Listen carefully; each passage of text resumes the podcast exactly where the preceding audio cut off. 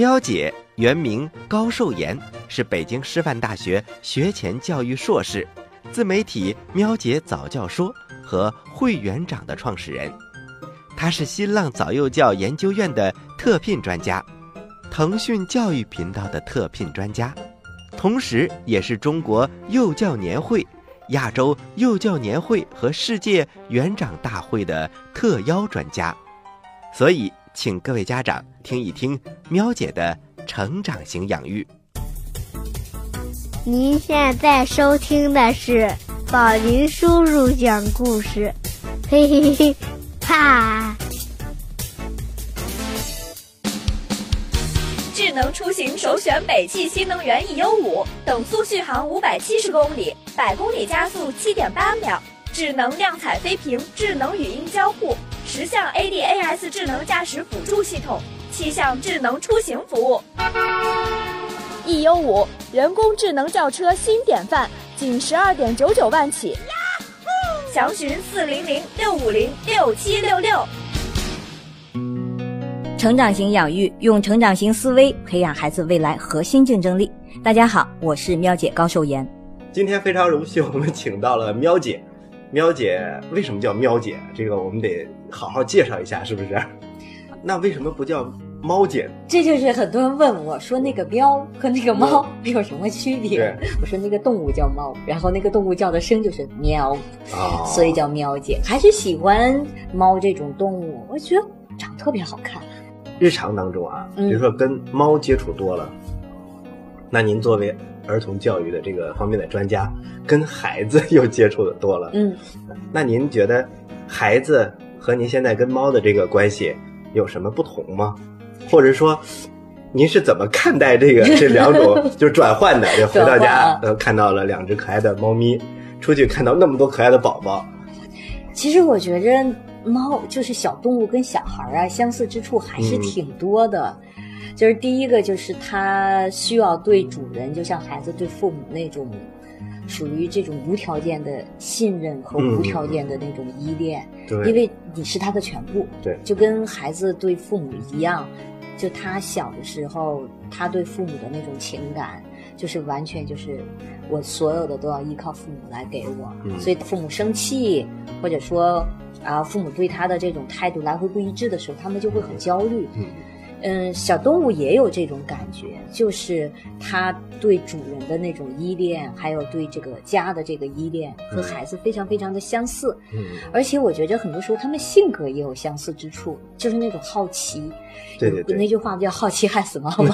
对他们经常为了一好奇一个东西，就是千方百计的要去，比如说要跳到高处去抓到。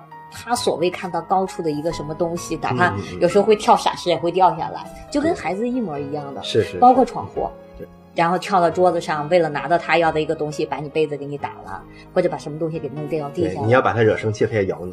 对，其实孩子有时候发脾气、闹腾，也是说他感觉到没有被重视，或者是被忽视，嗯，或者是被委屈对待了，是的。嗯。而且我是觉着每个孩子的特点。都不一样，所以你就没有办法要求说，人家那个孩子是那个样，你就应该这样。我知道喵姐有一个宝贝女儿哈，您觉得对她最大的影响是什么？嗯，我觉得对她最大的影响就是，去做你自己喜欢的，嗯，认为有价值的事情，而且努力去做，即使失败了不后悔。这是我觉着可能我对她最大的影响。就是她有时候会。比如说，他要做一件事情，比如说他学的这个专业，然后其实这个专业当时从我本心里头并不是特别赞成学这个专业。第一个我知道这个专业很苦，第二个呢，其实成功是很难的。其实从中国的这种就是形势来看的话，它的就业前景并不是特别的好，过了高速发展期。嗯嗯，所以从这些角度来讲的话，我觉着这个专业会有很多的这种挑战。但是呢，我们俩会有一个很坦诚的有一种沟通，不管什么事情，我会很坦诚的去告诉说这是我的想法，包括说我的经验是什么，嗯，然后我会把好处和坏处说出来，我希望他去去考虑，但是最后的决定的话，他自己来做。嗯，那您多久能见一次？我们现在的见面还好了，一年能见三次吧。还是猫见得多啊？还是猫 猫每天都除了出差以外，猫每天都见。对对。那现在孩子长大了，嗯，您觉得他对您有什么影响吗？呃，其实对我影响很大的，就是首先呢，看他在成长过程中啊。我有一个特别深的体会哈，有一段的时候我就觉得他变得特别急躁，就是说什么就会着急，然后我就觉得特别不舒服。然后后来其实我发现，那个 我也这样是吧？对，我也挺急躁的那个阶段。所以其实对我最大的一个影响，就是每次我觉得他要怎么怎么这个样子，怎么怎么那个样子的时候，其实真的是或多或少在自己身上都会有影子。越小的时候越明显。嗯，有没有什么他会？用某一些事情给您也带来一些启示，比如他会跟您讲一些在他的内心当中形成的道理。他在因为在欧洲生活嘛，呃，第一个就是在待人和接物方面变得非常的谦和，非常的有礼貌，这个是给了我很大的触动的。因为北京的生活节奏真的是很快，所以我们有时候可能会忽略一些东西，比如说你急匆匆的走路啊，然后遇到对面来的人的时候，我们可能就你从这儿走，从这儿挤过去，我会觉得这司空见惯，很正常。嗯，但自从他读书回来以后，我就有一个感觉，就他在这方面非常的注意，还有就是，其实不管什么样的人给我们做什么事情的时候，都会。很真诚的说一声谢谢，嗯，就这种，哎，我就给我的触动是蛮大的。其实我是我说谢谢还蛮多的，但是感觉他那种就是更真诚的对你给我提供的这个服务或者是帮助，真的是很感谢。自从有了这个感觉以后呢，我就开始去观察，就后来发现确实我们在这方面做的确实是就是不够，这是我从他身上看到的很大的一个变化。其实这种呢，其实不只是说。对人或对事情的礼貌的态度的问题，我觉得更多的是一种内心的这种性格的一种修炼哈。对，是性格的修炼。这样的话，我们就不会那么急躁，然后慢慢的我们会懂得感恩，然后我们做很多事情又水到渠成。孩子不断的成长，然后他不管是在接下来的经历啊、生活当中，也会学到一些新的一些经验。然后在您之前对他的这种帮助下吧，然后最后他还会反哺回来，让我们重新去思考，我们哪些东西可以做到更好。更加贴心。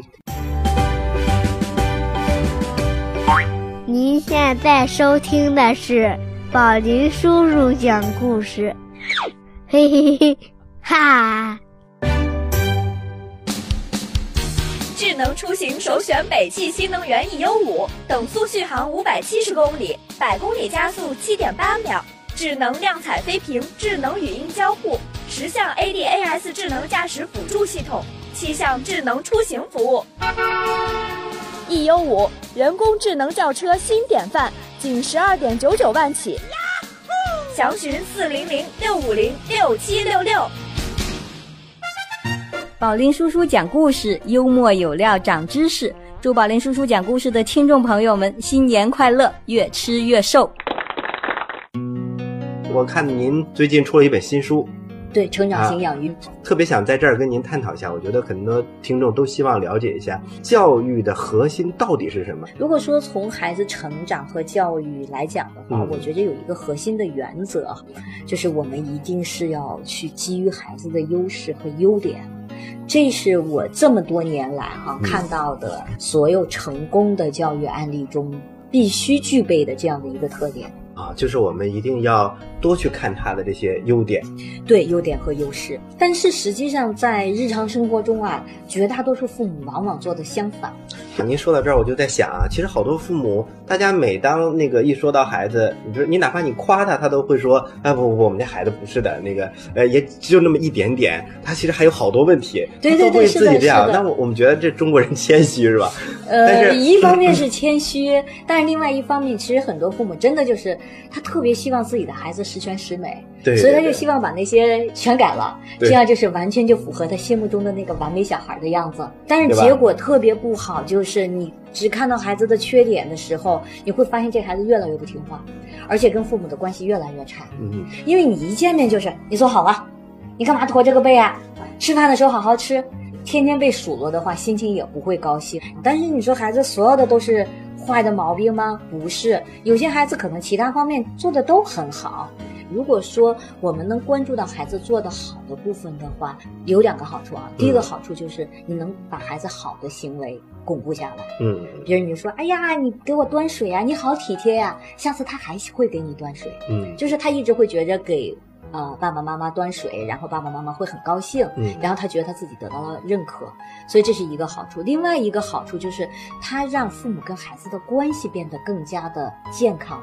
更加的良性，嗯，因为这样子的话，孩子会心情很愉悦，父母也会很愉悦，这样的话，心这个关系就会很好。而关系好是当你在向孩子提要求的时候，他愿意遵照你要求的一个重要的基础。跟孩子沟通还得讲点技巧，是吧？对，其实就是你如何向孩子提出你的要求。对对对，对对，你不是否定他不做什么，而是说你要正面的指导。那其实我们一直。想通过这个亲子关系来梳理一下喵姐的整个的理论体系哈。嗯，我知道喵姐有一个说，在亲子关系有有四种是吧？我觉得这个您可以给我们介绍一下。这四种类型的划分呢，是根据亲子关系的两个维度的，一个维度是说支持的维度，另外一个维度是要求。支持和要求。对，所以这两个维度的不同划分，比如说高支持、高要求，高支持、低要求。所以四种的第一种呢，就是低要求、低支持，我对你也没要求。嗯嗯。就我不管你，也没什么支持。对对，我也不要求你，我也不管你。这种亲子关系呢，我叫沙子型的亲子关系，就很松散，松散的，很松散嘛，对吧？就像沙子那种感觉。所以像这种的话，孩子通常就是他的人际关系也会比较淡漠，因为从小他跟父母之间没有这种亲密的关系，而且父母也对他没有要求。嗯，所以其实这些孩子就是没有太多的追求，除非是说。就是说，这些所有的改观都来自于说，当可能在长到一定程度的时候，他生命中出现了一个非常重要的人，然后对他有新的影响，对，哎，重新给他打开一扇窗，可能他碰到一个好的老师，或者他有一个好的朋友，否则如果没有这样的大变量的话，那孩子的性格就就会就是慢慢就会是这个方向去走，但是他会有一些变数在里面。所以这叫沙子型的亲子关系哈，在社会在社会影响，它会有一些变化哈。它会有变化，但是这就看造化了。对，他能不能碰到一个那样子的一个就生命中的贵人？我们其实沙子型的亲子关系，父母这对孩子的教育就是一种忽视型的教育。另外一种呢，就是高要求低支持，这种亲子关系呢，我叫它是绳子型的亲子关系。就父母就像绳子一样，就对孩子很要求，拽着你得干这个，你得干那个。但是呢，他不去考虑孩子自己的特点，所以这种其实是一种控制型的关系。这种关系在中国社会中特别多。嗯，就是我们父母就总觉着说你是我的孩子，你就得听我的，你不懂我懂。所以这种控制型的关系特别多，特别在老一辈里面。嗯，所以。这种就会造成，就是说，为什么中国人会没有主见，然后不敢发表自己的意见？因为你你被控制惯了。控制型的教育其实对孩子的影响呢，分两种情况哈。一种情况是。这个孩子本身的这种个性很温和，在控制型的亲子关系中，他就会变得唯唯诺诺的。你说什么就是什么呗，对吧？我就听你的。另外一种就是他本身个性很强，嗯，然后他又总有自己的想法，所以他就不断的去抗争，他跟父母不断去抗争。那这样的话，就会这个孩子就会变得很倔强，很执拗。现在还有一种中国社会很多的就是属于低要求高支持，就溺爱型的。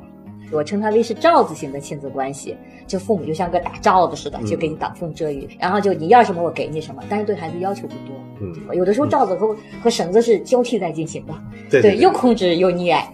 所以他这样子的这种罩子型的亲子关系呢，就是他会把孩子应该做的、应该承担的责任都给你帮你去做了，所以他很自我，他没有同理心。另外呢，这类孩子从小被要求的少，然后规则也少。所以他这种遵守规则和承受挫折的能力差。最后一种就是高要求、高支持的亲子关系，我认为这是最健康的一种亲子关系。我把它叫做梯子型的亲子关系，就说父母对孩子的这种支持呢，呃，和要求，它不是就是固定不变的，它是根据这个情况在发生变化。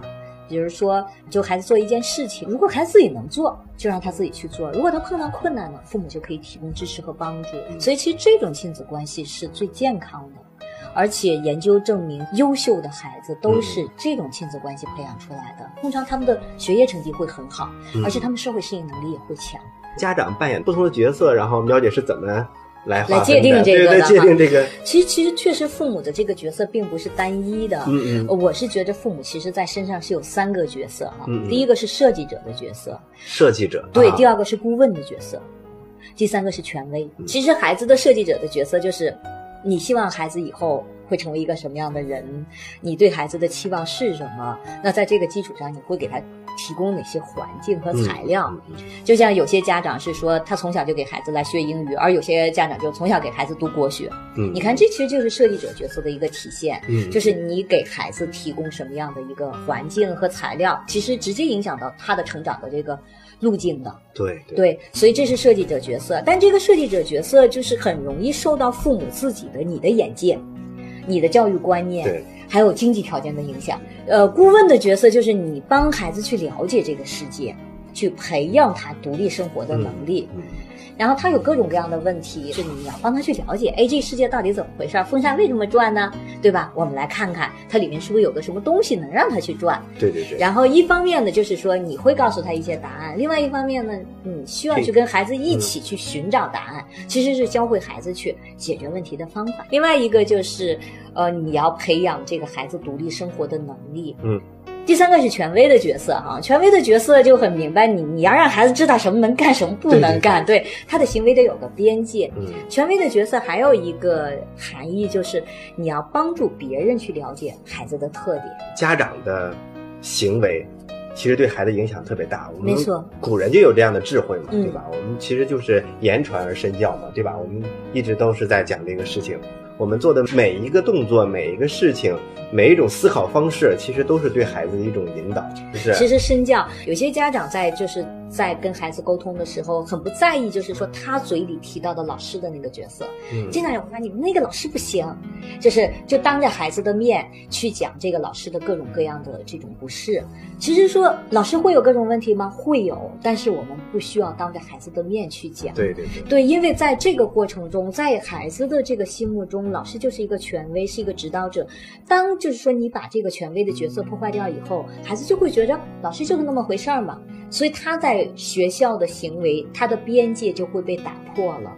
所以在这种情况下，只能说影响孩子在学校的适应和学校的这种关系。嗯，我们一直说啊，说未来是给自信和乐观的人准备的，自信和乐观的人去创造这个世界。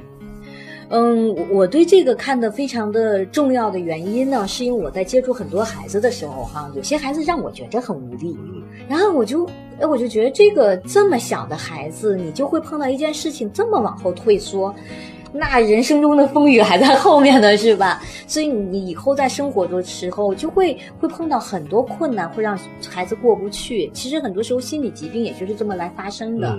然后我就在想，其实这个乐观的能力。对孩子还是很重要。这种乐观的能力不是说傻乐哈，嗯，就一切都 没问题，我来，不是这种，而是说你能够在一件事情就是很很差的一件事情、很困难的一件事情中，能够看到他的希望的一面、光明的一面，并且愿意去努力去尝试去做这件事情。对，其实这是一种乐观。这种乐观啊，其实父母的影响是蛮大的。这种影响体现在什么呃方面呢？就体现在你对一件事情发生原因的解释。当孩子不会做这个题的时候，你怎么那么笨？你就不是学数学的料。其实这就是一个悲观的一种解释。你不行，这是一个永久的事情，我好像改变不了。而如果说当孩子做这个不会做这个题的时候，哎，你可能练的还不够。咱们多练习一下，这就是一种乐观的解释，就是说我可以去改变这件事情。所以他这种解释就是说，你如何看待这件事情的发生的原因是什么？其实另外还有一个就是童年期重大的创伤，比如说小的时候父母的离世、父母的离异，越小的时候呢，就这种创伤带来一种悲观的心态。从现在孩子当中，我能发现，我们其实做了很多活动。接家长比如远一点或者怎么样的话，他会家长会让孩子去放弃，对未来我有很多事情都可以放弃。对，没错。其实你讲到这儿又讲到了，其实我们七个能力中的另外的一个能力哈，金字塔尖儿的那个能力，具备这个能力的人更少，叫坚毅力。坚毅就是坚持下来。就当你碰到困难的时候，你不去放弃，你愿意去克服。乐观是给你一种态度和勇气。对对对，我会看到他的积极面，然后并不是说这件事情不可改的，是通过我的努力可以去改观的。这是一种乐观的态度和心态。但是呢，有了这个态度以后，你需要去坚持下去。就像说，我们可能今天迟到了，但是我们迟到十分钟总比放弃要好。对对对。然后下次呢，就会给孩子会知道，说我一定要去坚持下去。你必须上学。其实有很多人已经在这个意识到，比如把孩子独立的送到外面去做，呃，游学呀，或者是去做那个探险类的。我觉得，呃，这我觉得这都挺好的。对，它可以弥补，就是说父母力量的不足。对对对。对，借助外部的机构。嗯，我们不是说给孩子增加什么负担，让他一定要去报各种班儿。对。但其实孩子在这个过程当中，你要考虑他，他是跟很多小朋友接触的，对，又跟陌生的这些老师。陌生的其他的环节环境，然后去接触，其实这是对他的一种锻炼。我们刚才提到了乐观，对对，然后提到了坚毅，这是呃影响孩子未来成功的七项关键能力中非常重要的两项。其其他五项是主动学习的能力，嗯嗯，呃，沟通表达的能力，嗯，情绪管理的能力，社会交往的能力和自控力。嗯，再加上我们说的乐观力和坚毅力，正好是影响孩子未来成功的七项关键能力。啊！而且是有的时候。因为父母的视角，我们一个人的视角难免会有偏颇，对。然后其他人会从其他的视角来看待这个孩子，包括对他提出要求，嗯，对。那那个您那个书叫《成长型养育》啊，是。我觉得您可以介绍一下成长型养育是个什么样的个概念？对，其实成长型养育的一个重要的概念就是说，你不要去固定的看待孩子的优势和特点，嗯，要是以发展的眼光去看，因为所有的孩子的这些特点和优势，在家长的教育，在老师。的指导，然后在孩子的努力下，他都会不断的发生变化的。所以你一旦不把这件事情看成是固定的了，所以你态度就是乐观的，因为你会发现我们的努力会起到作用。嗯，这样子的话，就是说你会对孩子在。这个成长过程中出现的问题，你就会以乐观的心态去看待。你会知道，哎，这个问题是一个暂时的，嗯，过一段它就会解决掉。而孩子的是成长是在不断的变化的，而且家长也可以认识到，说通过我自己的努力，我的孩子也可以变得更好。嗯，所以这就是一个成长型思维的一个观点。嗯，那我觉得这个太关键了，就是因为现在太多的家长都是会想到，比如孩子现在这个情况，你说未来你怎么办？所以就是以成长型的这个思维去看待孩子的这种发展，看待孩子的教育。我们的节目时间有限，有好多的内容，其实我跟喵姐还没有没有聊到好多好玩的内容。嗯，对，也希望呢，就是说，第一呢，大家可以呃搜索一下喵姐这个这个这本书。然后，喵姐，你看它这本书现在都在什么渠道上可以？大家可以看到。嗯，其实好多的渠道，像京东啊、当当啊、淘宝的书，包括各地的新华书店都在有，全个全渠道都会在有这本书。嗯，然后呢，大家也可以那个和我们栏目取得联系啊，然后跟喵姐可以也可以互动。然后，喵姐这边有个喵姐早早教说，喵姐很多很多的这个育儿方面的这些专业的对育儿套路。然后呢，呃，今天听我们节目的也没有白来。那个喵姐给大家准备了十本《成长型养育》这本书，呃，喵姐可以给大家提一个问题，然后大家来在那个我们的后台回复，然后我们从中挑选十位，然后送上这本书。啊，这个问题就是你来分析一下，你跟你家孩子是什么类型的亲子关系？沙子型的，对对对，沙子型的，罩子型的，罩子型，绳子型，绳子型和梯子型，梯子型啊。我希望大家不只是写一下这个这几种类型，你和孩子之间的这种一个互动这种互动的案例，然后也可以发给我们。未来的话呢，我们也会跟喵姐给大家奉献出更多的亲子教育方面的这些内容和常识，希望和大家一起来交流。哇，也非常感谢宝林叔叔，今天真是聊得非常的愉快，然后讲了很多教育孩子的很有意思的事情，也也说了很多的套路。好，谢谢喵姐，欢迎喵姐下次再来啊。好，谢谢大家。嗯。